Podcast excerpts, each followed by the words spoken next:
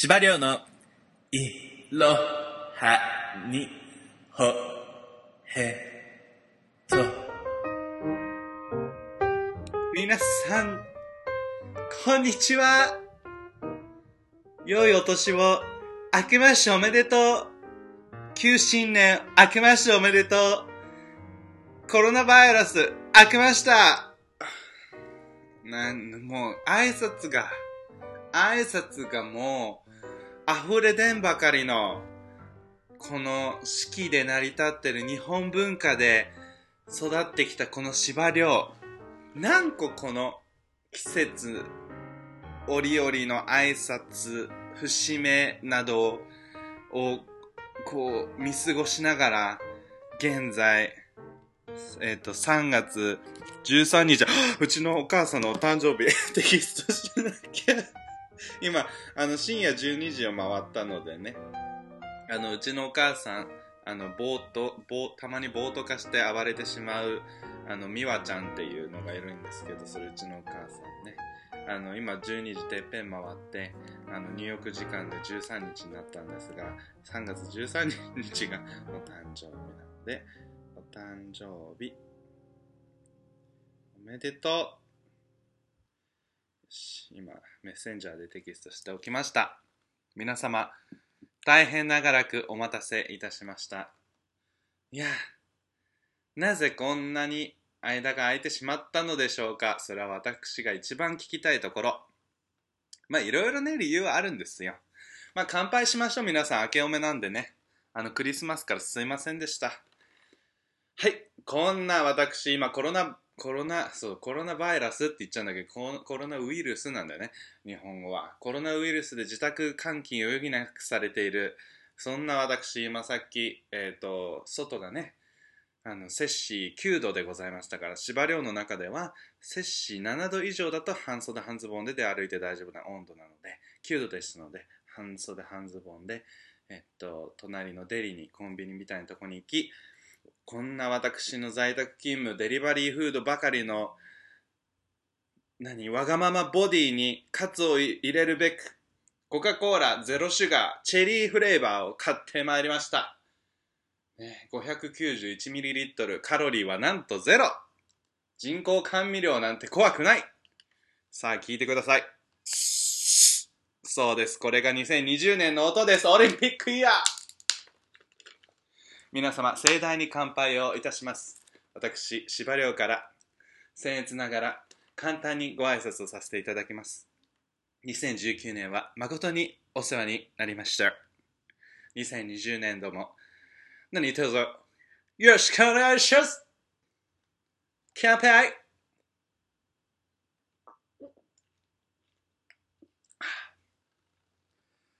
いやね、なんでこんな炭酸買ってきたかって？そりゃそうですよ。こんだけお久方ぶりのポッドキャスト収録になってしまったと。出す顔がない出す声がないと。景気づけに炭酸の一本でもぶち込まないと。気合が入んないでしょって。ことさら気合を入れてやるってぐらいの覚悟があってきてるんだろうな司馬遼ということですよ。覚悟があってきてるわけでございます。それが1第2の理由はですねこのやはりねこの自宅監禁状態になって先ほどもちらっと言ったんですけどデリバリーフードを食べまくってでそれででもねお腹が口寂しいからお腹がすくんでございます。でそういう時にねあの冷蔵庫をパタッと5分に1回ぐらい開けてしまうんですよ。トイレに立つたんびに開ける。トイレに行く用がなくても開ける。でトイレに開けたついでにトイレ別に膀胱はどうもなってないけどトイレに座るとかね。もうティッシュペーパーがなんとかとかって売り切れとかって言ってんのにまあそれ日本の話なんですけど。無駄にねなんか座ったからね何も出てなくてもねとりあえずなんかあのトイレットペーパーなんとなくお尻に最後当てたくなっちゃう気持ちわかりますか？とかね。まあいいんですけど。でそれでねまあ毎5分ごとにあの冷蔵庫に行ってねあの奥の方に見つかったんですよ。納豆が。それでこの収録の直前に納豆2パックをねあの混ぜ混ぜして食べたんです。若干干からびた納豆。まあもともとね発酵してるからちょっと干からびてたって大丈夫なんですけど。それを食べましてでそれで一呼吸置いてよし収録だと。いうことで。いやでもねこの今納豆菌がはびこってるこの口内の状態でもう約何？3ヶ月ぶりのポッドキャストを収録するコンディションまで私の生態及び口内状況は保てるのか持ってけるのか縛りをよっていいなっつって。で走ったのがデリですよ。半袖半ズボン。外は9度ということでねこのチェリーコチェリーコーラゼロシュガー。バー。ダラいなだならなならあなたがいた。いつまでもはらだらならな。だらなな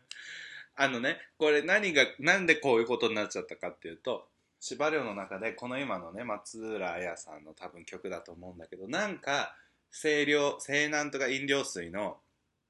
CM っぽい感じと思ってんの。それすら間違ってるかもしんないのね。でそれが合ってたとしても今の歌詞の覚えてなさ半端ないじゃん。この感じですよ芝色って。おかえりなさいみんな。さてこの3ヶ月間何があったかっていうと本当にいろいろあったんですよ皆さん。まあ、インスタグラムをフォローしてくださってる方とかは、まあ、大体分かってることも、まあ、これから話すのが、お初公開情報となることもあるんですけど、まあ、ざっくり言えば、司馬遼男だからこの33歳になる年全然役年関係ないはずなんだけなんですけど女なんじゃないかっていうぐらい役続きです。女性の場合は今何役年前役わかんないけどなんかそういうなんかちょっと怪しい時期に来てる来てるんだって。ね、1987年生まれの人ね。ご愁傷様。で、私はそれでも関係ないから、なんか30後半か40代ぐらいになるまで役来ないからと思ってたらね、いや、来る来る、どんどん来るよ。もう世界中の役背負ってくるね。多分ね、縛りを任せなんだと思う、世界は。多分もう、この世の中は、このユニバースは、ついに縛りにあのー、役を全部振りかけたりしてバランス取らないともう均衡が保てない状況まで、あのー、深刻化しましたね。ってことでね、人様のね、宇宙規模のあの役とかね、あの不運をね、あのいろいろ背負ったこの3ヶ月間 で。何があったかっていうのを言うね。まあ、まず、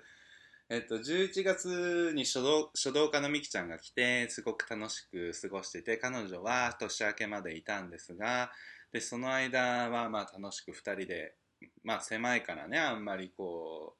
広々とした環境ではないんだけど、彼女も文句を言わず私のスタジオのアパートのエアマットレスの上で寝て、でアート活動をして、英語学習をして、で、私の中に秘めてある芝湯っていうね浜崎あゆみの芝ば芝涼バージョンみたいなそういうペルソナを開拓してついに私がインスタで芝湯のアカウントを開設するところまでこぎつけてクリスマスライブをしたり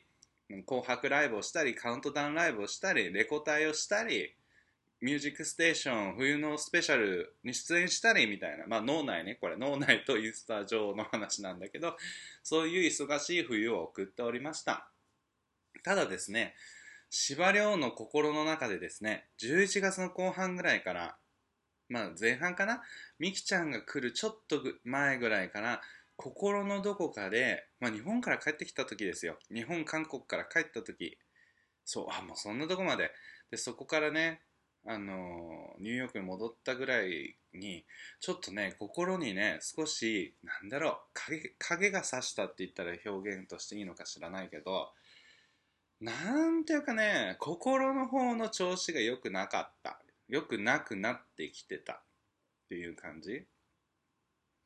で幸いのことながら仕事は結構続いてたので暇で芝湯とかみきちゃんと遊んだりとかいろいろしてそういうリフレッシュの仕方はできたんですけどそれにしても心がちょっと元気ないぞ芝涼と。まあ、元気ないと言ってもですね私の場合は別に引きこもるとか何をしなくなるとか人と会わなくなるとか会社に行かないとかそういうことは一切今のところはないんですけどなんかこうこう なんだろう。何今咳込んだね私コロナ？え？ちょっと待って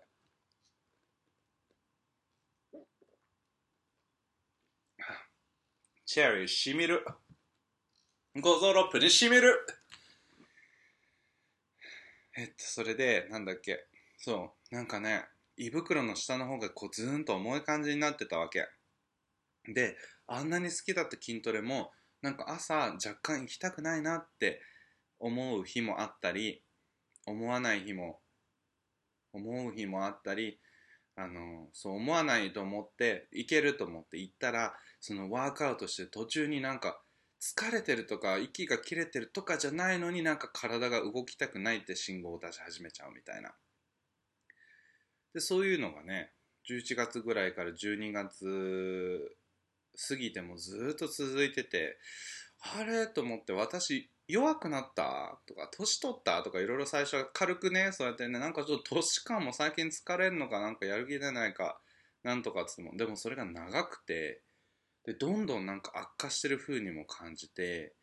でなんなんかちょっと良くないなって思い始めて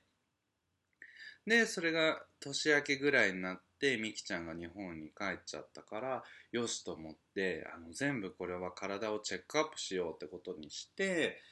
でチェックしてうん。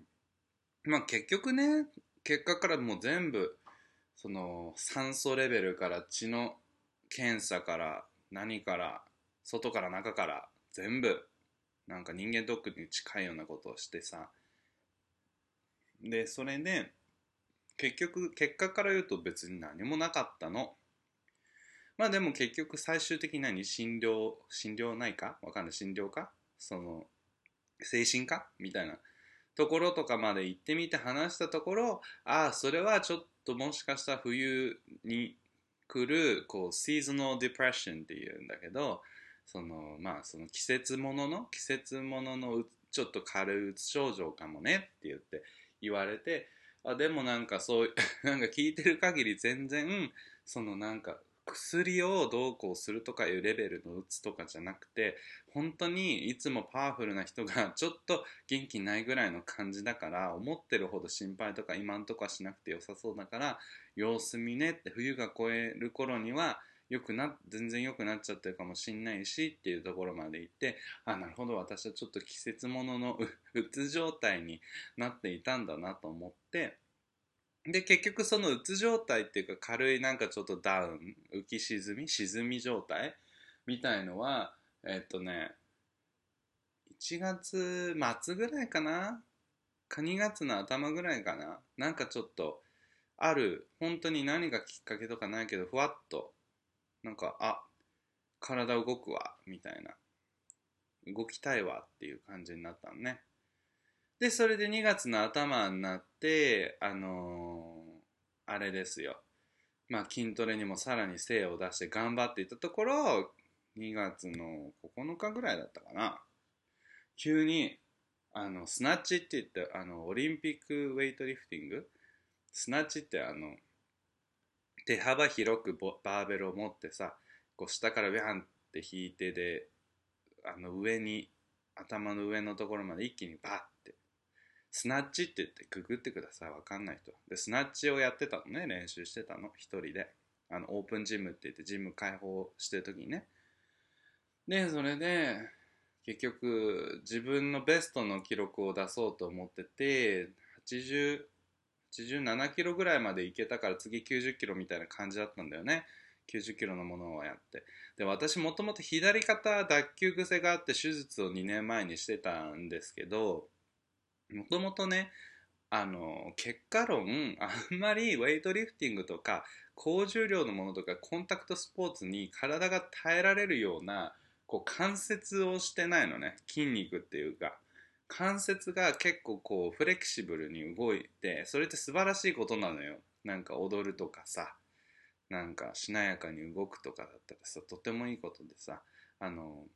民謡舞踊の民舞のね民舞座で踊ってる方にはとってもね手が綺麗ねとか体がしなやかねとか言っていただけるのはきっとそこがすごく大きくねそれって才能だからさあよかったわと言うんだけどでも今やろうとしてるそのクロスフィットとかに要求されるそのなんかこうジョイントの関節の強さとか体勢がちょっともともと生まれつきなんかそっちの才能はないっていう感じだったんだよね。でそれで左はなんか手術して治したんだけどそのスナッチを練習してた時にまあそのよし次はって言ってできそうだったからもう一回っつってあの頑張ってやったら右肩を脱臼して急に。その脱臼もねもうこうごめんなんかあんまグロい話したくないんだけどやっぱりあれでな、まあ、言わないわけにもってちゃんと説明はしなきゃと思うから言うけどやっぱこう、えぐいのよ。骨折とかより全然えぐいの。その脱臼って。あのねうん、大変なのよ。もうあの詳しいことはあんまり言いたくないねやっぱりね。大変なことが起きたの方に。要するに。方が。もうたあの音とかで分かるわけ。ずれずれたっていうか外れる時のさ。そのその外れるってたらポロってさ外れポコって治るとかだったらいいんだけどさ。あの肩ってやっぱりいろんな細胞組織とか骨とかがさいろいろ密集してでそれでああいうなんかこうゴルフの T みたいなところにさ腕がはまってるっていうそのい微妙に絶妙なバランスでこうものってつながってるわけそこにね。あの四方八方からその関節部分を支えるとかじゃなくて一本っていうね。ゴルフ T 一本でみたいな支えましょうみたいな。だからその可動域っていうか多方向にこう行くわけですよ腕っていうのはさ。ただそれを実現するためにすごくあれ繊細にできてるものが、まあ、ぶっ壊れたんだよねその一瞬で。で大変ってなって。まあこう骨がどうこうなってる音を聞が聞こえるんですベリベリっていうのがね。そのベリベリって聞いてあ痛いより何より先にあ手術って思って。でそれでその次にもちろんめちゃめちゃ痛いのが骨折とかより全然痛いんだよね。痛いのが続くの。骨折とかって折れちゃったら折れちゃってるだけだからいいんだけど外れてる時って外れるのが戻るまでずっと激痛なわけよ。でそれでまあうずくまってでそれでまあ数十秒か1分か分かんないけどしたら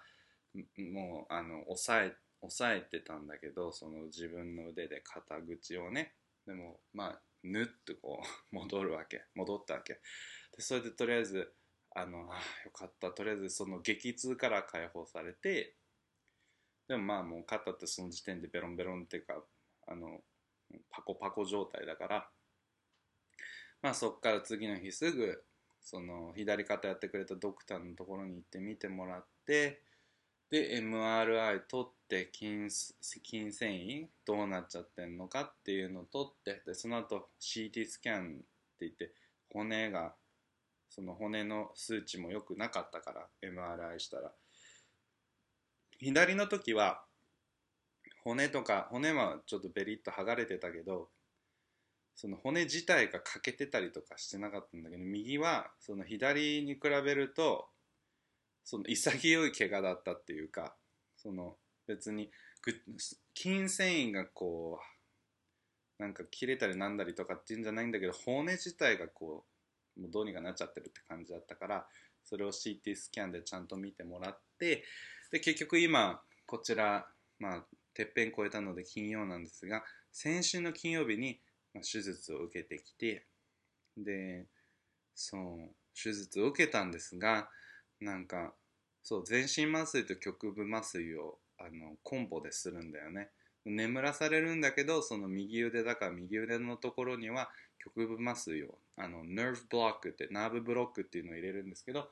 あのそれを入れられた状態でやるので、まあ、全然痛くないっていうねことでやるんですがで2年前はねそれで何事もなくよしっていうことで終わったんですが、まあ、今回先週の金曜日に関してはですねえっと麻酔のなんだろうから回復するのがちょっと悪くてなんかその麻酔から冷める時って気持ち悪いとか吐き気がするってよくあるんですけどまあそれももちろんあったんですがなんかめちゃめちゃ頭も痛いしでなんか何よりこう家にその後、まあ、あの入院なしで帰れるんですが2時間ぐらいの手術でそれが終わった後にまあウーバー乗って書いたんですけど付き添いありで。で付き添ってもらったのは友人なのでそれで家に着いたら「あもう大丈夫だから帰って」って言うんですけど 言うじゃないですか。でそれで本当はね24時間一緒にいれる人っていうことでねサインするんですけど、まあ、それは私はなあなあにしちゃったんですけど、まあ、一人ぼっちになってまだ麻酔のキレが完璧じゃなくて昼寝しようと思って寝ようとするんですけど横になると特にこう息苦しいっていうかこう息をするのが難しかったのね。こう吸う時にこう重たい感じっていうかなんか息が吸えてないような感じがするわけ。でまあ別にそんなそんなあれじゃないんだけど一人っていうのもあって前回こう経験してない感じっていうことでなんかやっぱり不安感がすごくあってとかそうどうせ大丈夫だろうって思う自分がほとんどいるけどあもしでもここでなんか一人ぼっちで何か本当に助けが必要になった時に誰も呼べなくて、まあ、最悪死んだらバカバカしいなと思ったのね。だからこんなところで死んではいけないと思ってすぐ911したよね。119番みたいなもんよ。あの救急車を。救急車というかそう救急隊を呼んででそれで見てもらって近くの ER って緊急救急病棟？に運ばれて大げさにもね。でもねもうすぐあの酸素を取った時点でその息その98%か100%ぐらい酸素をちゃんと取り込めてるっていう風に数値がパッて出てたから私の思い込みっていうか何かが理由で苦しく感じちゃってるけどでも実際体に酸素はスッとと入れてるからその息自体はできてるんだっていうまあでも結局さその日帰りのさ全身麻酔から帰って家で孤独死するかも悲しい怖いってなって救急車呼んでさまた病院違う病院に連れてかれてさ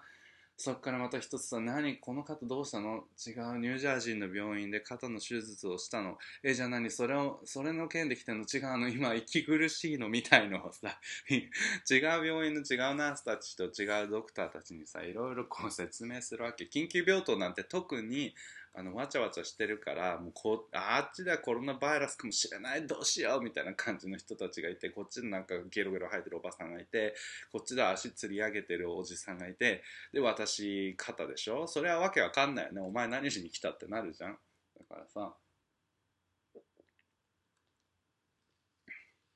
でまあそんなこんなでさ。まあ行ったんですけどそこでも結局ブラッドショットあの血液検査と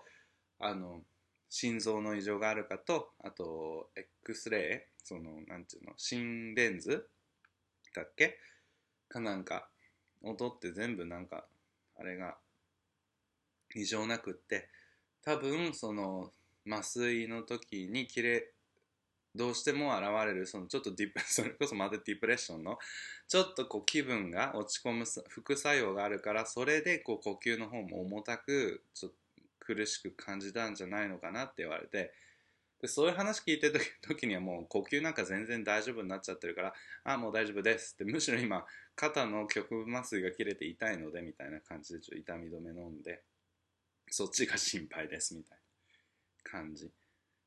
でそれでまあ家に結局帰ってきたんだけど。そう。でその後は大丈夫だったね。最初の夜はあのー、まあ、もちろんすごく痛むんだけど、まあ、前回のあれもこん、まあ、前回のあれでも経験があるんだけど痛み止めってこっちやっぱ強いからで依存性があって結局ねあの乱用して死んじゃう人とかいるわけよ。そんなものを出すわけアメリカの医者っていうのはさ。でそれがまあ、4から6時間に1回って書いてあったからなるべく取りたくないな ゼロでもいいなと思ってたけどやっぱ無理で最初の1日は4時間に1回ポンポンポンと取って4錠ぐらいまあ1日で4錠ぐらい取って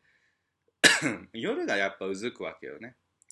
でそれで朝が来たらもう全然大丈夫。で4錠ぐらい取った後にそのまま1日全く取らないでよしこのままいけるかなと思って夜になったらまた若干うずいたからまた1錠飲んで合計5錠。次の日からはもうゼロで夜も大丈夫になって。3日目からは服用しないで。本当は2週間分出されたんだけど最初の2日間合計5錠だけを飲んで。でそれでもねやっぱ副作用とかこうあの withdrawal っていうんだけどこうなんかなんていうの？泣くな禁断症状？禁断症状って言うと危ないな。そんな感じ。あのやっぱりこう精神のアップダウンはあるし撮ってる時はなんか不思議と幸せな気分になればねあのやっぱり撮らなくなると不思議と悲しい気分になったりとかなんかやっぱりそれこそ息が苦しい感じになったりとかなんか変な汗をかいたりとかなんか便秘にもなるって書いて本当に便秘になったりとかなんかそういうのがありました。けどこうやって司馬遼元気にやってます。今日ねあのー、まあ、金曜にした手術で手術で木曜日がその最初のフォローアップの診断だったんですがフォローアップのついでにね針も針その止めてもらった針も取ってもらって縫った部分パチパチパチと縫った部分を医療用ハサミで切り取ってピュッと抜くだけの、まあ、フロントに3つ後ろに1つこう結び目があったんです。計4つね。取ってもらって、まあ、その前からもう3日目からシャワー浴びれるんですけど針ごと浴びるって感じでなんかちょっと気持ち悪かったんですけどついに自分の肌のみになれたので、うん、それからやっぱり針がついて針がついてるとなんかちょっとかゆい感じがしてでかゆくてもさ傷口ってかゆくなるじゃん治りかけって。でもなんかこう触りたくないってことでなんかちょっとかゆみっていうのもなんか気持ち悪いなっていうのもったんですけどまあそれが全部解放されて。でどうせ自宅勤務なのでなんていうのスリングって言ってその手をつ吊るすやつねあのなんていうの三角筋みたいなやつ。ああいうやつもう必要ないしなんかし自由に平穏に暮らしてます。っていうことでね今はねもうすごい絶好調なんですけどでそれでなんかいろいろやっといいぞと思ったらコロナウイルスでさ 学級閉鎖みたいな雰囲気になってるわけじゃん？自宅勤務みたいな。いやこの多動性動物の芝量に自宅勤務っていうのはね無理ですよ。外行ってますもん。コーヒーコーヒー買いに行っちゃったりするもんねやっぱね。こういうやつがかかるんでしょう。まあ見ててくださいよ。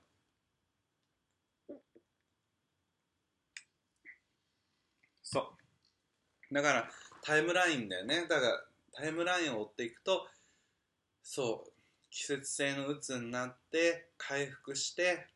ワークアウトに専念してたら脱臼して手術して薬漬けになって蘇って針が取れた今。って感じ。そんな司馬遼の3ヶ月でした。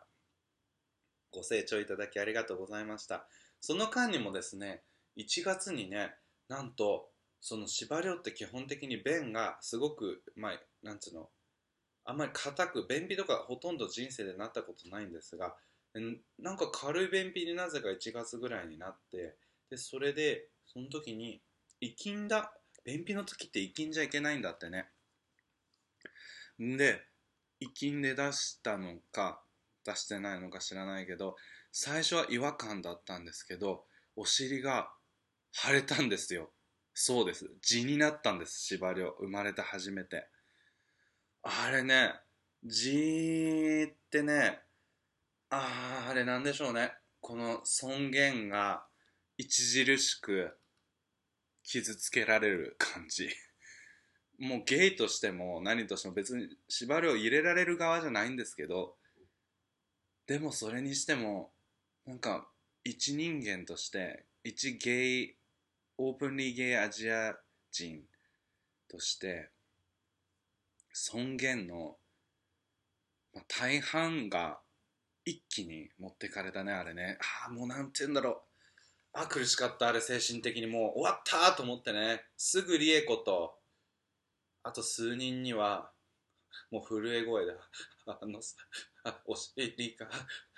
血は出てないんだけど腫れてて痛い」みたいな「血だね」みたいな。でもねあのまあリエコがとかいうことじゃなくてねあのちなみに理恵子は字とかはないんですけど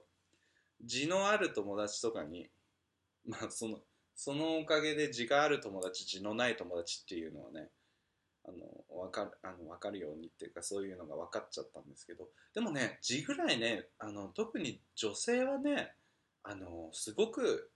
まあ、便秘がちの人が多いしすごく多いらしい。みんなこう1回ぐらいはなっててもおかしくないっていうかで芝量もないと思い込んでながらも内側に実は今もさどっかに全然な何個もあったりする可能性もあったりするっていうね。そんなもんだからフリークアウトしない方がいいよって言われてへえと思ってちょっとずつ尊厳を回復するわけ。お尻は痛いんだけど。でなんだあのあの軟膏みたいのをさお尻に塗ってみたりさしてさでも2日経てども3日経てどもあの縮こまらないからさ痛いのね。えー、もうこれ手術じゃんって。その時全然脱臼とかじゃないけどもうもう年明け早々だからこの2020年は手術じゃんっていう気分にすごい苛まれてる。でそれではあと思って。でこれもう切って取るのかななんか。ナインティナインの岡村さんが内側にすごいできて5個1個に手術で手術で取ったって言ってたけど私も同じ感じになるのかしらと思ってすごいなんか怖くなって。でもやっぱりこの医療医療大国アメリカ保険を使ってっつって。でケツ店に行ったよ。自分からちゃんとちょっとそういうの見ても大丈夫そうな少し年のいったおじいさん先生狙ってったよね。女の人には見せるわけにはいかない。うん。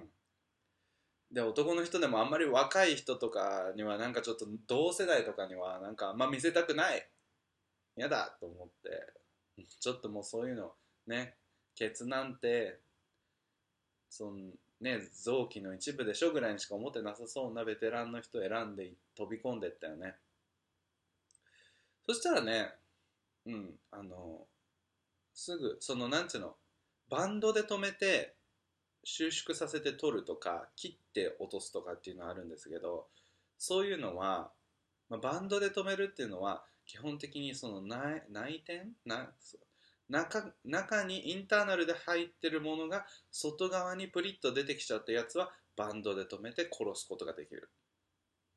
ただそう外側にもともとそのお尻の穴の外側にできちゃったやつっていうのはそのバンドで止めることができないから自然治癒をするかそれともまあナイフで切ってしまうかっていうことらしいんだよね。それを学んだの。で私の字はあのエクスターナルだって言われたのね。外側なんだ。なんか知らないけど安堵したよね。なんか内側にできてるっていうとやっぱりそれだけでさその潜伏してたっていう感じがしてすごいショックだったけど外側だからもう要するにこれ毛がって言われたのね。おじいさん先生はもう字なんか全然大丈夫。これ毛があんたねコンステペーションそのゲーあのあの何？え？コンステペーションはさっき言ってた便秘。便秘の時に生きんでその血管がバーストした破裂して内出血してこうなってるだけって今は痛いけどあと数日したら絶対大丈夫だし切ってやるよなんならって。切ってやってもいいよ。でもねこれ絶対切んなくてもほんとすぐなくなるからって言って言われてあもうそんなんじゃおじいさんだからね。おおわしが切っちゃってもいいんじゃよこれ。これもう今すぐ切っちゃってもいいけどこれほんとけ治るよ。これ軟膏塗って23日したら消えるやつよ。うん、大丈夫。これが嫌なら切ってやってもいいけどね。でも、切る必要はないの。わかる？え、じゃあねっつっていなくなっちゃったわけよ。えみたいな。なんかさ、アメリカってさ、アポイントメント通りに行っても1時間ぐらい待つのザラなんだけどさ、結局面会とかって5分とかで終わるんだよね。ケツペロって見られて、ペッて、ふーふーって大丈夫だからバイバイっつって。で、いなくなっちゃうわけよ。で、そのまま本当に何個塗ってたら2、3日でちっちゃくなっちゃって。で、ちっちゃくなり始めたら早いよ。もう痛みも引いて。で、それで全部なくなったなって思ったぐらいに、でも、もしかしたら皮が少しダブついて残るかもね、みたいなことをおじいさん言ってて、えー、それってなんかそう、なんか、うん、私の性性体験の中でそういうの見たことあると思ったのね。あのそういう方いたの。よくわかんないよ、私もナイーブだからわかんないけど、そのお尻をねこうあの私のあれでおつっつきにの刑に処した時にまあそうよねなんかこうダブついてるななんかこの人ベロベロしてんなみたいなことはあったのであこれになるの？と思って。そーっと触ったら何もなかった。ってことでねまああのあれは暗黒の歴史ということだにしといてあれはまあなかったものとして、うん、悪い夢だったってことになって収集がついております。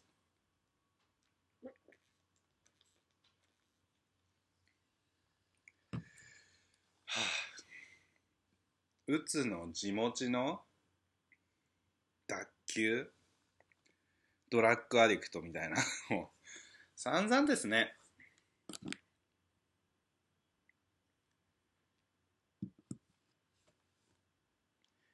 そんなこんなでしたよ。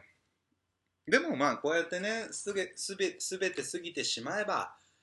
こうやって皆さんの前でこうやって楽しくおしゃべりもできるし結局こうやって収録ボタンを押してみれば楽しい時間になっているのでうんっていうことですよね。これからも続けていきたいと思います。お便りが2通来ております。ちょっと待ってね。2通来ておりますって言ってもそれずっと前の話なの。2通来たお便りを3ヶ月も放置してきたわけ。とんでもないやつだよね。はい。あの彼氏が音信不通になってどうしようみたいになってしまったあの遠距離恋愛でねゆっこさんから12月21日にお便りが来ております。すごいね。約4ヶ月ですよ。約4ヶ月ってあと2ヶ月放置してたら半年放置してるってことになるわけですよ。罪は深い。元気でやってんのかしらゆうこさん。ごめんねなんか嫌でしょ4ヶ月も前に送ったやつ今更読まれるむしむずがゆさ。もうよくねみたいになるよね。ごめんねでも読むね。いやそそうでもしないとさ司馬遼が全くお便りも何もない人気のないやつって。まあそれも事実なんだけど思われたらやっぱりこのこの世界のゲイをあの代表する尊い、まあ、人物ですから私は、うん、もう本当世界中のゲイマイノリティ協会協会から本当なんつうんだろう。もう神みたいな感じであが崇められてたりするんで、まあ、そういう人たちのためにも読まないわけにいかないんでちょっと読ませていただきます。りょうさんお久しぶりです。ゆっこです。本当にお久しぶりです。りょうです。最近りょうさんのつながりでコーギーさんのことを知りコーギーさんのポッドキャストも聞くようになりました。コーギーさん。コーギーさんあれこの間お誕生日おめでとうだったんじゃない？おたおめ？コーギーさんはずっと顔を出してなかったんだけどついに最近あのメイクアップをしてるやつを出してなんか自分でも練習してるみたいでお誕生日の時は人にやってもらった綺麗なメイクでこう顔を出してでそれで最近はねメイクを自分でしてるのをね顔出してもともと綺麗な顔だから別に隠すあれとか全然ないんだけどまあほらゲイの方だからさまあ私もゲイの方なんだけどそのその多種多様あるゲイの中でもほら自分のねそのアイデンティティを出す出さないっていうのはまた一つの大きな疑問になったりするわけですよ。それをまあ乗り越えたって言ったらねなんか出しゃいいって言ってるような感じがするからまたちょっと語弊があって違うんだけどでもなんかこう自分の中で何かが前にす前に進んだというか吹っ切れたというかなんか違うチャンネルがこう何？を押してみたくなったっていうかね。プラスとかマイナスじゃないんだけどまあそんなコーギーさんが誕生日に自分のお顔をおさらしになって綺麗なメイクをしてまあそれはね多分彼というか、まあ、これねもうまた難しいよね。コーギーさんはそのななぜそういうことをやってるかっていうとあの別にその女装がとかってそういうことでもないんだけど自分の中でのその自分のアイデンティティというか自分らしさのその性のさジェンダーの部分の自分の立ち位置っていうのに少しお悩みにならなられてる感じなんですよね。まあ、司馬遼もその男なの女なの？って言われるとまあ多分男でしょうけどうん男なんでしょうけど女性の部分がいっぱいあるのは絶対認めざるを得ないよね感覚的には。でそれだからそのなんていうの変な地球外生命体みたいなところがあってでもそのなんていうんだろう自分が男性として扱われることおよび自分が男性として振る舞うことに対しての違和感はゼロなのねいいのいいのだからこのまんまでよくて別に男としてムキムキだねかっこいいねって言われるの全然嬉しいしあのまあ、かといってだから可愛いの女の子らしいねって言われても嬉しい嬉しいというかあなんか全然褒め言葉として受け止められるんだけどその人々の中にはそのなんか自分が男性性を持って生まれてきた身としているんだけどその女性性そのそその自分の中で自認とか外に出したいそのそのファッションとかがちょっと乖離しちゃってるとか少しこうちぐはぐになっちゃったりすることっていうのはよくあるわけですそれはもうストレートだからゲイだからって関係なくねその自分でアサインされた性に対してこう思考した時に考えた時にあれなんかちょっとこう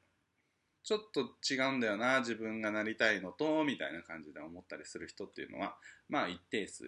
おりまして。でそれでコーギーさんはその自分の表現の中でそのそう少し女性的なところっていうのかな。そのお化粧してみて綺麗にするっていうことに関して興味がとか自然にそうそういうふうにメイクアップをするということに関する自分を肯定してそれを自己表現というか自分らしさの一部として多分表現する一環の中で顔出しっていうのもやったっていうね。そのすごいこうなんていうの複数のレイヤーをこう一挙にこう詰めたその彼の彼彼女そのだからそこは彼っていうのがねそこういうことになった状態の人は they って呼びたいわけよね。アメリカだったら。あのそのなんていうの代名詞？he とか she とかってあるじゃない？それはその複数三三人称複数形の they を使うことであの男性女性っていうのを あの特定しない呼び方っていうのが最近あってまあだからそういう、まあ、they に値する状態になってきそっちの方向に行ってんのかなっていうふうに思うんですけど日本語だとそれに今対応するのがないのかな。まあコーギーさんだよね。コーギーさんコーギーさん。そう。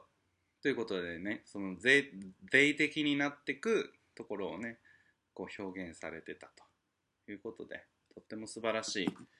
そうもう応援する応援というかなんか肯定しかできないんだけどね。そのなんていうの見守るというかさ。もう肯定感を持って見守ることしかできないんだけど。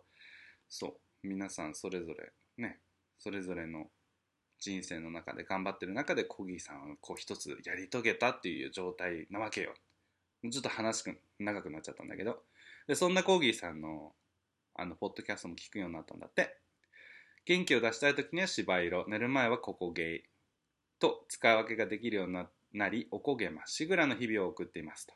そう。コーギーさんのポッドキャストはね、知的でね、冷静で23歳だと思うんだけどね、23歳といえば私がこの国に、まあ、引っ越してきた時なんだけどね、いやもう全然人間の出来が違いますよ。うん。聞いてみたらわかる。全然違うの。比較にならないね。もう司馬遼っていうのはカリスマっっていういい意味したカリスマ悪い言い方したらオーラだけ。もう本当に空気のみで生きてきたっていうのがねわかると思うんですけどコーギーさんはその外にねひけらかしたりなんだりすることこそせずせずともちゃんと自分のね内にある質を持って人に対して接したり自分の中でいろいろ吟味を思考されたりして賢く堅実に生きてきた人でございます。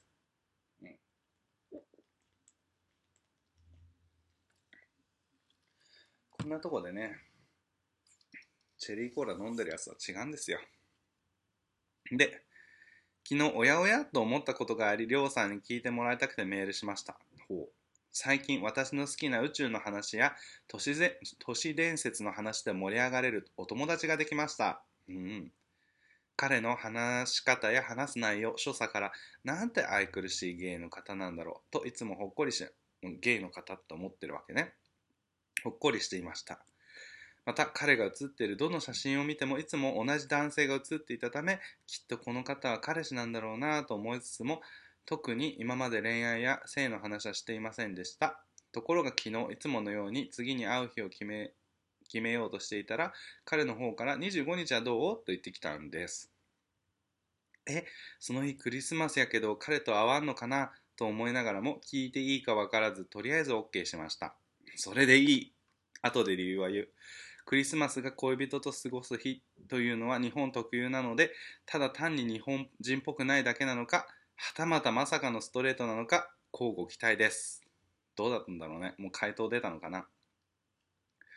ちなみにりょうさんはこの方ゲイかなと思ったらどうやってうまく聞いていますか？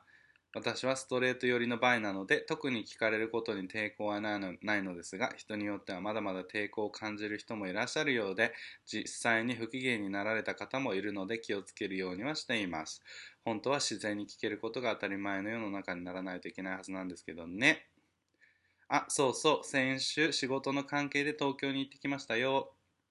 りょうさんの庭渋谷区にもお邪魔させていただき最近できた渋谷フクラスとやらも拝見してきました。なんだそれフクラス。へえ。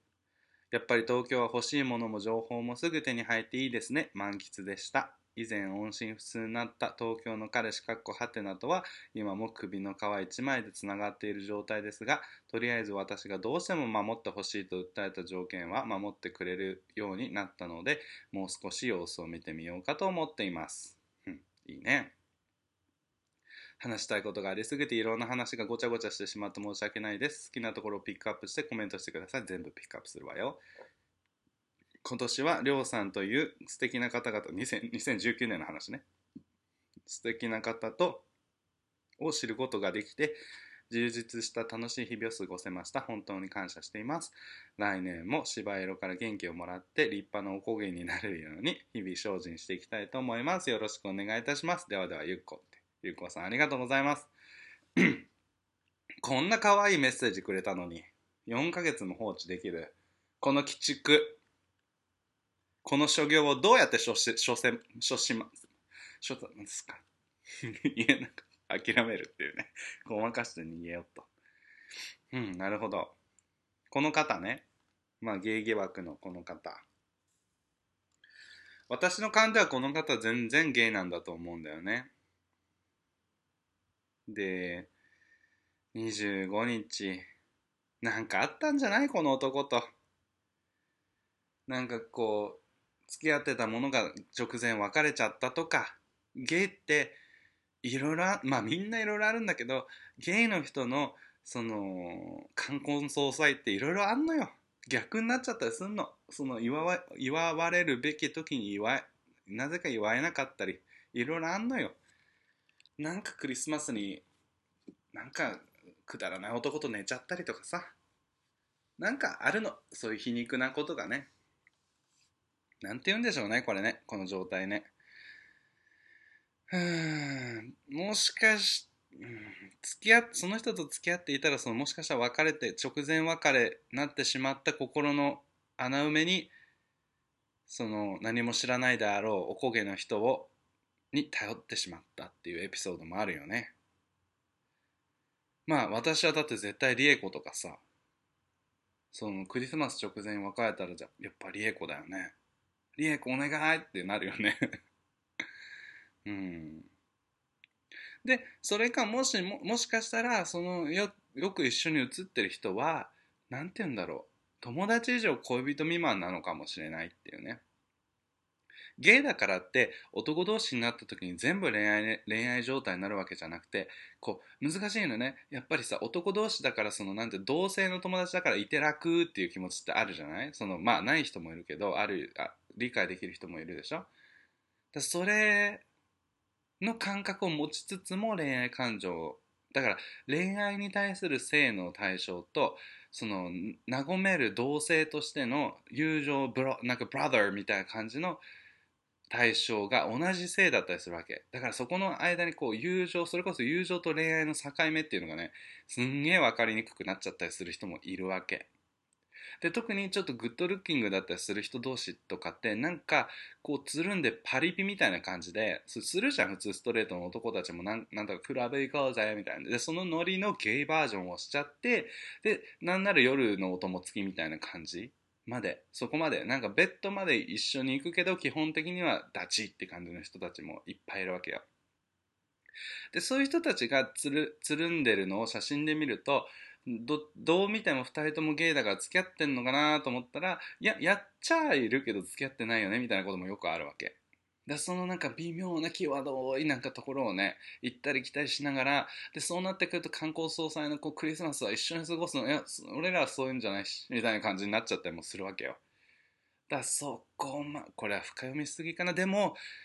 パッと聞いて一番先に思いついたのはそれ。その人と付き合ってなくてそのなんか家族とか紹介するとかオフィシャルに付き合うとかそういうのも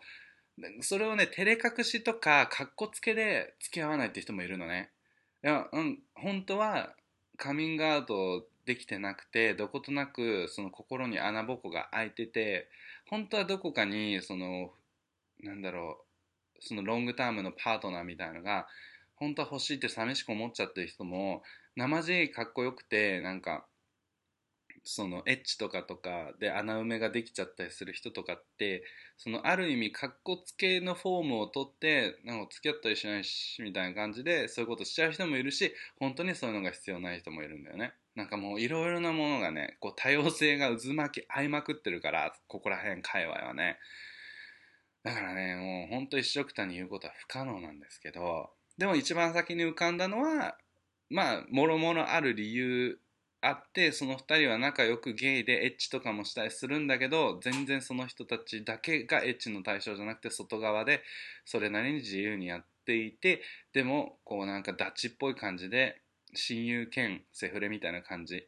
になっていてだから当然別にクリスマスは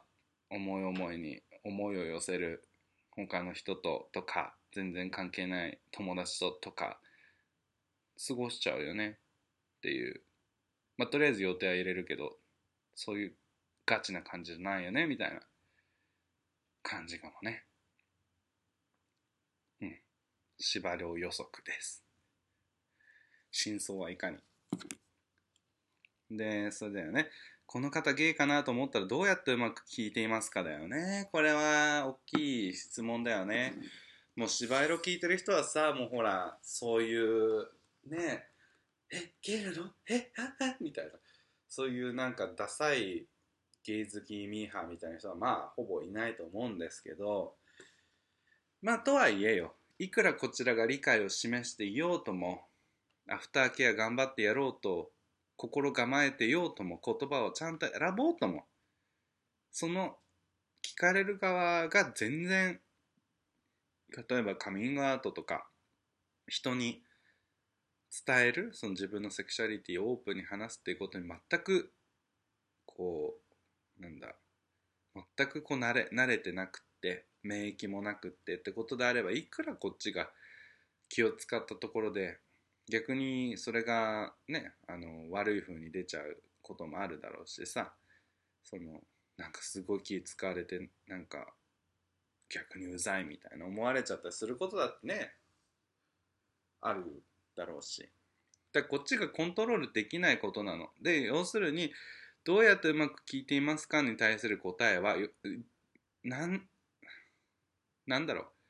一番それに対する答えとして言うのはもう自分を主人公から一番だからその相手を何よりの主人公にするってことでもう決める。何が起ころうとも自分がどんだけこっちがね聞いた側としてどんだけ切り裂かれようとも切りつけられようとも逆にすっごい重い感じで相談されようともカジュアルに認めてもらおうとも何があってもこっちはもう自我がない人って言ってそういう覚悟を決めるっていう感じかな。だからもうコントロールできないの相手のリアクションっていうのは何が来るか分かんないし何が来てもおかしくないのよ。ポイントは何が来ても受け取る。受け取る。もうすんごい切りつけられようともそれで逆ギレとかしちゃダメよこっちだって気使って聞いてやったのに何よそれみたいな感じになっちゃったらもう元も子もないわけよ。いや、お前に聞いてくれとかケアしてくれなんて頼んだ覚え覚えないし、そもそも何人のなんかせそういうところにあの土足で踏み込んできて何結局あれ荒らして帰ってくみたいな感じで迷惑なんだよってなっちゃうわけだから。ね。それともさ、もう本当にね、セクシャルマイノリティの人に本当に深刻に深く傷ついてる人もいるからそういう人たちがああなたがね最初にこうやってアプローチしてくれた最初の人だから本当にありがとう。本当にもういろいろ辛いことがあってって始まった時に飽きちゃダメなのよ。そこで聞いてあげて一生懸命。ってことなんだよね。だから私は入り口はカジュアルに出口はディープっていうのをいつもしてるね。カジュアルに。え男の子が好きなの？女の子女の子が好きなの？っていう感じ。別に何を気にしてる感じでもなく。それでもやっぱりリアクションが悪い悪いというかやっぱりキーとなっちゃう人はいるのよ。何それ？漫才関係ないじゃんみたいな。はいゲイと思うんだけど。なんかそういうこと言っちゃいけないの。違うのね。いや関係ないんだけどさつって。カジュアルにカジュアルに。カジュアルにカジュアルに軽く軽く軽くフェザータッチフェザータッチでもたまにチクリみたいな。このたまにチクリっていうのをどうやって教えるかっていうことだよね。たまに真に迫ることをスッてスッて刺してスッて引く。何この精神論。うん。具体的な例文とかがなきゃ難しいよね。どうすればいいかな。いや例文なんかないよね。本当にその時のその時々のあれよね。相手を思う心それそういう心をフォローしてください。あなたの中の真心とか。それをね決して隠さない。なんか相手を気にする相手の心を主体でもちろん行くんだけどそれに対して思ったことを言ってしまう言うのはだから言うしかないじゃん思って。変に隠さない。変に完璧を装わない。自分ゲイ界隈慣れてるんでとかアピールしない。もう。だからもう一つ暖かなブランケット。でも風通しもいいブランケットっていうね。冬場は暖か夏場は涼しい。そんなブランケットにあなたもなってください。決まった。どうかな。そういうことだよね。でもそう精神論で言ったらそう。もう何が来ても大丈夫なようにしてあげること。してあげることっていうか自分がそうもう壊れないこと。でそれが分かんなかったそれができないんだったら聞かなくたっていいんじゃない？だってその人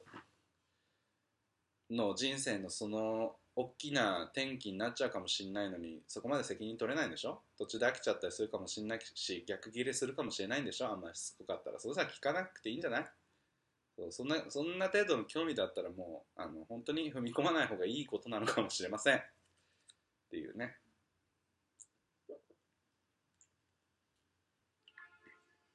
だからさカミングアウトした方がいいよとかした方しない方がいいよとかって私が言えないのはさもちろん私の実体験としては私がこうやっておっぴろげにして何が幸運だったのか知らないけど前世でいいことしたのか知らないけど私にとっちゃいいことだらけなのよ。別に悪いことなんか一つもないの。もういいじゃんこうやって。なんかでなんかカミングアウトしてるから勇気あるねとかって言ってもらえちゃったりするわけで全然勇気とかじゃないわけねこんなのね。ただ自分がさわがままにさ私こうやって生まれたんだから最高じゃない？みたいな感じでさ彼氏できたよくない？みんなに言いたくない？みたいな感じになってさカミングアウトが終わっちゃったようなもんだからそれが別に偉いとかって勇気があるって行動でもないのにそうやってポジティブに言ってもらえてね。私にとっちゃいいことばっかだったんだけどそれを他人にさ強要したりおすすめしたりできないのはやっぱりその先にあることを私が一人一人の人生をちゃんと責任持ってテイクケアできるのであればそれは言うかもね。すごいパーソナルレベルでめちゃめちゃ近しくなった人にえじゃあ例えばお姉ちゃんにちょっと行ってみたらどう？とかは言うかもしんない。そういうレベルの会話になったりするかもしれない。それはお姉ちゃんがに行った時にこういろいろばなんかこう何反発とかいろいろリアクションがあった時私が近くで支えてあげられるからと思ってるから。それも過信かもしんないよ。でもまあ少なくともそうできると思ってるから。でもその blanket statement みたいな感じ。なんその全体に伝えるステートメントとしてカミングアウトがこそが正義だみたいな。クローゼットは悪だみたいなことは絶対言えないし思ってもいないんだけど言えないのはもうその先にその voice が届いた先に人を一人一人私が take care できないからよね。ということです。皆さんそううまく聞いていますかってね。いいのいいの。でもいいのよ。ゆっこさんが聞いたっていうことをはいいいいことな、いいことなのよ。うん。それで失敗しちゃった時もあったんでしょ？抵抗を感じる人もそりゃいるわよ。抵抗が感じてそれをまあ表現しました。その先だよね。その先ゆっこさんが何をしてあげられるかっていうか、どういうふうに歩み終えるのか。うまいこと距離を保ちつつ、考えさせてあげる時間も上げつつ、最終的に自分が、まあ、アライだよって仲間だよっていうねまあ、アライとか言うとその LGBTQ 特有のなんか仲間意識みたいだけどそうじゃなくてもう友達じゃん？みたいな 感じで着地できるようにしてあげれれば、まあ、最初のレスポンスは結構その不愉快だとかいう感じの感じだとしても最終的には着地はするよね。着地させてあげればどこでもいいのよ。それがちょっと苦い体験にお互いになったとしてもそれはもう自分でそれぞれね一人間としてやっていくんだからさ。いいのよ。ってことです。でもそこでねうまいこと聞いてあげよう。そのためにはどうすればいいの？って思ったゆっこさんが偉い。素晴らしい。どうもありがとう。さあ2通目いっちゃいたいと思います。明けましておめでとうございます。はい。3月ですけどね。りょうこさん、新年明けましておめでとうございます。かっこご挨拶遅れましてすいません。1月29日だって。挨拶遅れたのはどっちよ？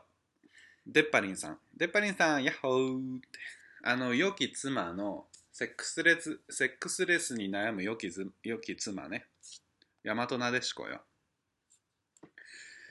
大和なでしこだってセックスしたいの？っていう話をねっていう、まあ、先に読めってはいはい今年も涼子さんのポッドキャスト楽しく拝聴させていただきたいと思いますのでどうぞよろしくお願いいたしますまたインスタの芝居アカウントもフォローいたしました涼子さんの細かすぎる鮎の再現はもとより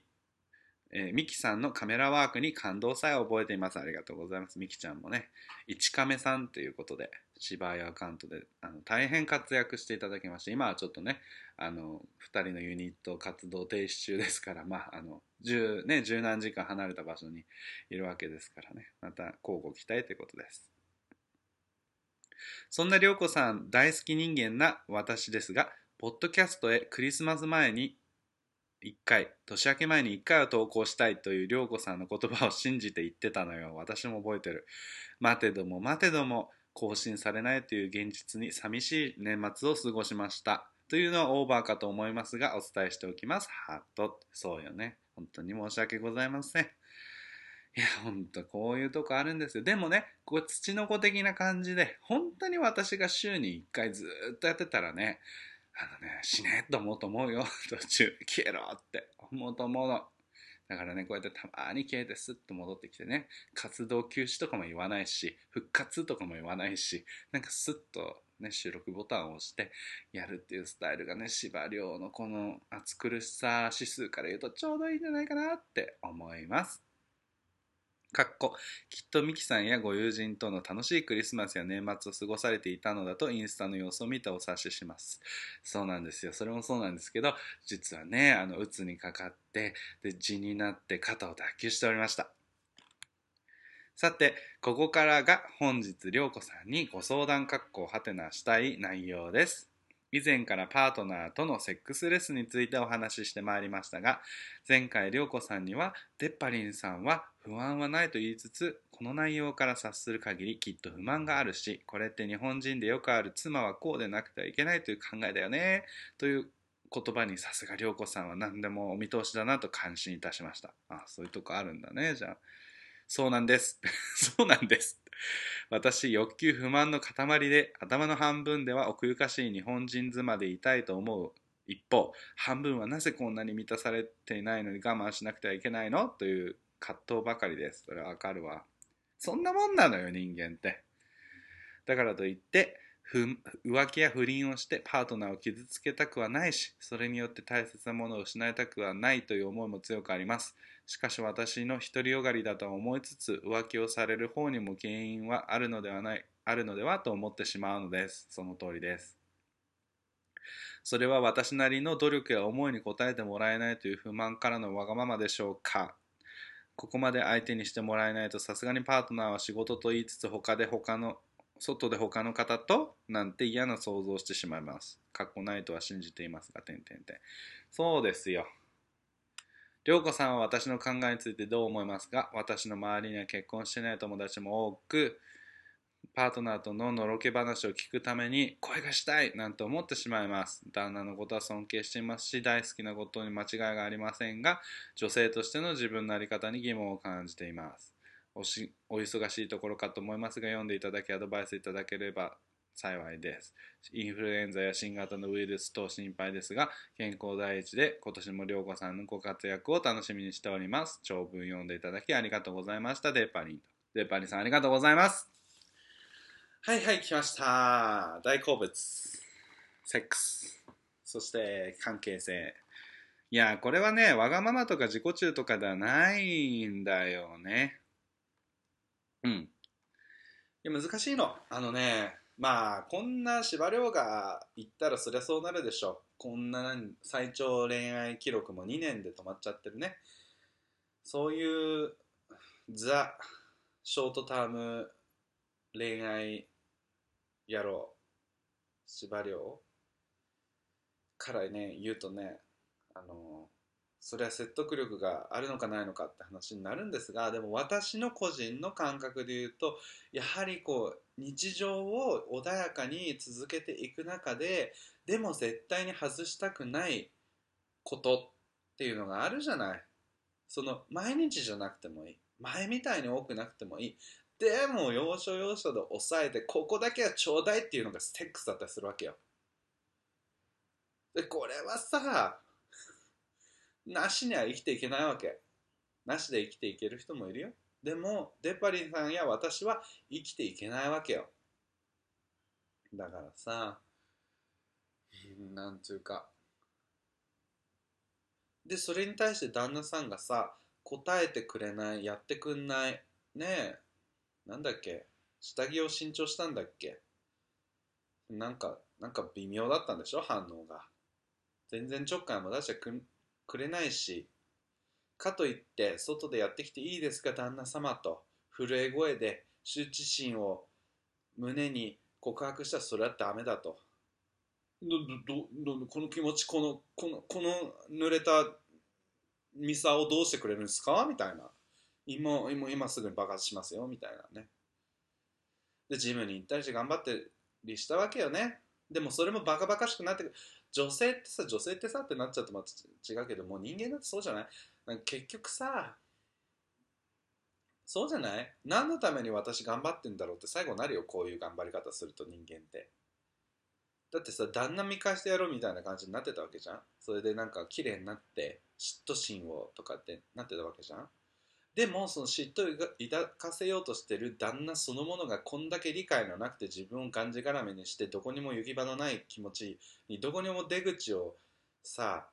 その見つけようと協力すらしてくれない理解すら示してくれないってなった時にさえなんでこいつ嫉妬させるためにこんなジムとか通ってんだっけみたいになっちゃうじゃん。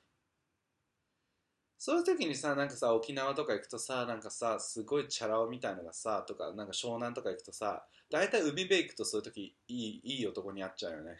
なんか本当はチャラくてどうでもよくてさもう安定感っていうものが一切身についてないそういう男がかっこよく見えちゃったりするのがそういう時期だよね。ちょっと危険な行為をしてみたいみたいな。そういう時はみんなあの海辺に行くといういいよ。いい男に出会えるから。そう。ねあの感じね。ハワイ行ってもグアグアム行ってもそうだった私海辺に行った男に抱かれてたわ。グアムはね家族で行ったのにお腹が痛いからゆっくりトイレに行きたいから下の階でゆっくりトイレに行くねっつってフロントのロビーに行ってそのたんびに男とカーセックスして戻ってきてお腹痛いの治ったあまたお腹痛いっつって下に行ってまたカーセックスして戻ってきてっていうのをね一晩で3人とやったわね。あれさすがに辛かったわね。親に親にねあのそうやって言うのも辛かったし2人目3人目ってなってくるとだんだんねやっぱり疲れっていうかねったし。うん。まあでもこういう時は海辺に限るわよ。まあいいんですけど。うん。どうしてことどうしようかね。もう一度相談？うん。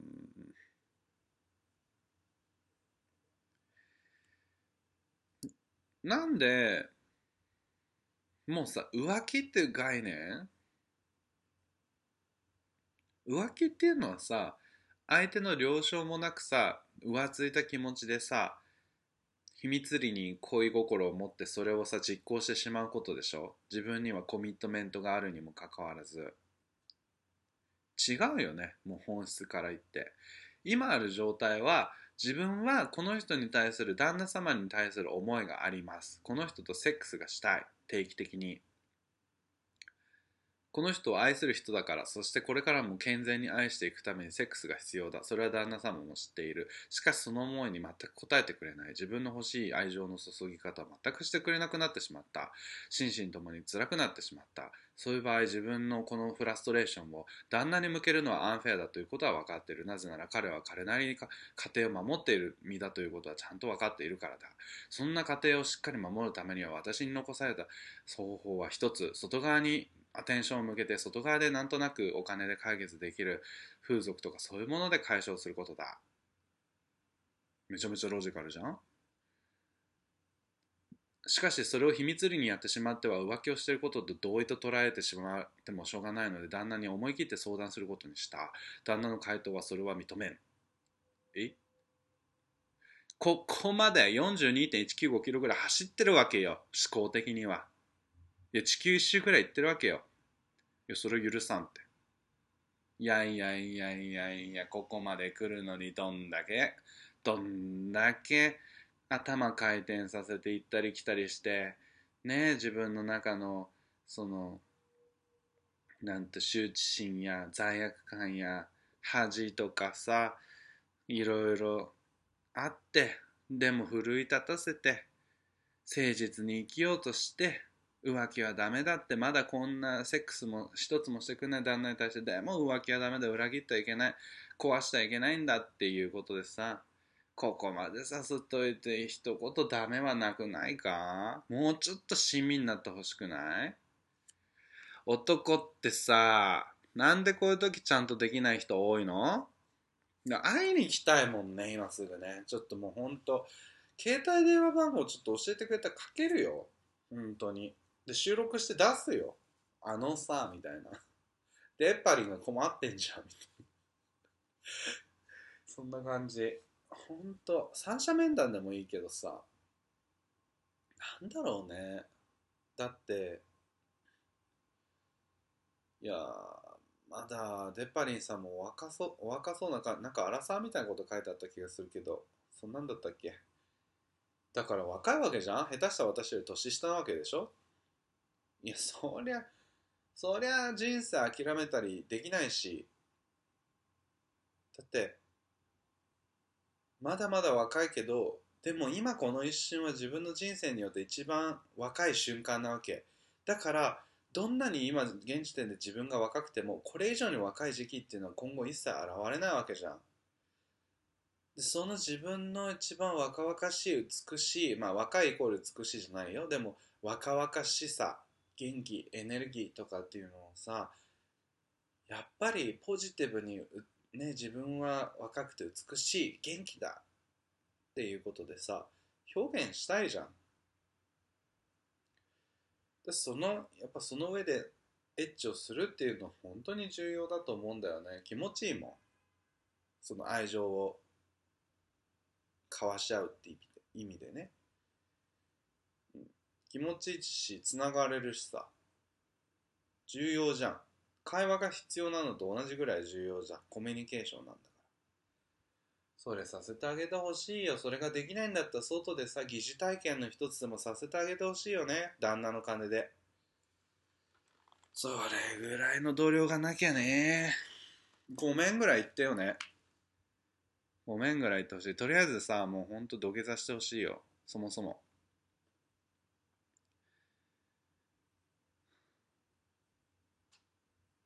これでさ、池シャーシャーと外で浮気向こうはさ、風俗とか言ってたらさ、マジウケるよね。でもさ、悲しいかな、日本の男性社会ってそういう、そういうこと常じゃん。女がなんかしたらさ、責められるけど、男って何してもいいんでしょ？とかじゃないといいなと思ってます。だとしたら私も電話で怒鳴る。もうあんたっ、つって、このアナル野郎っつって。なっちゃうよね。そう。結婚してない恋愛まだ恋愛できる友達がパートナーとののろけ話をすると羨ましくなっちゃうんだね。私なんでこんなところに監禁されてるような状態になってるんだろうって精神的になっちゃってるわけよね。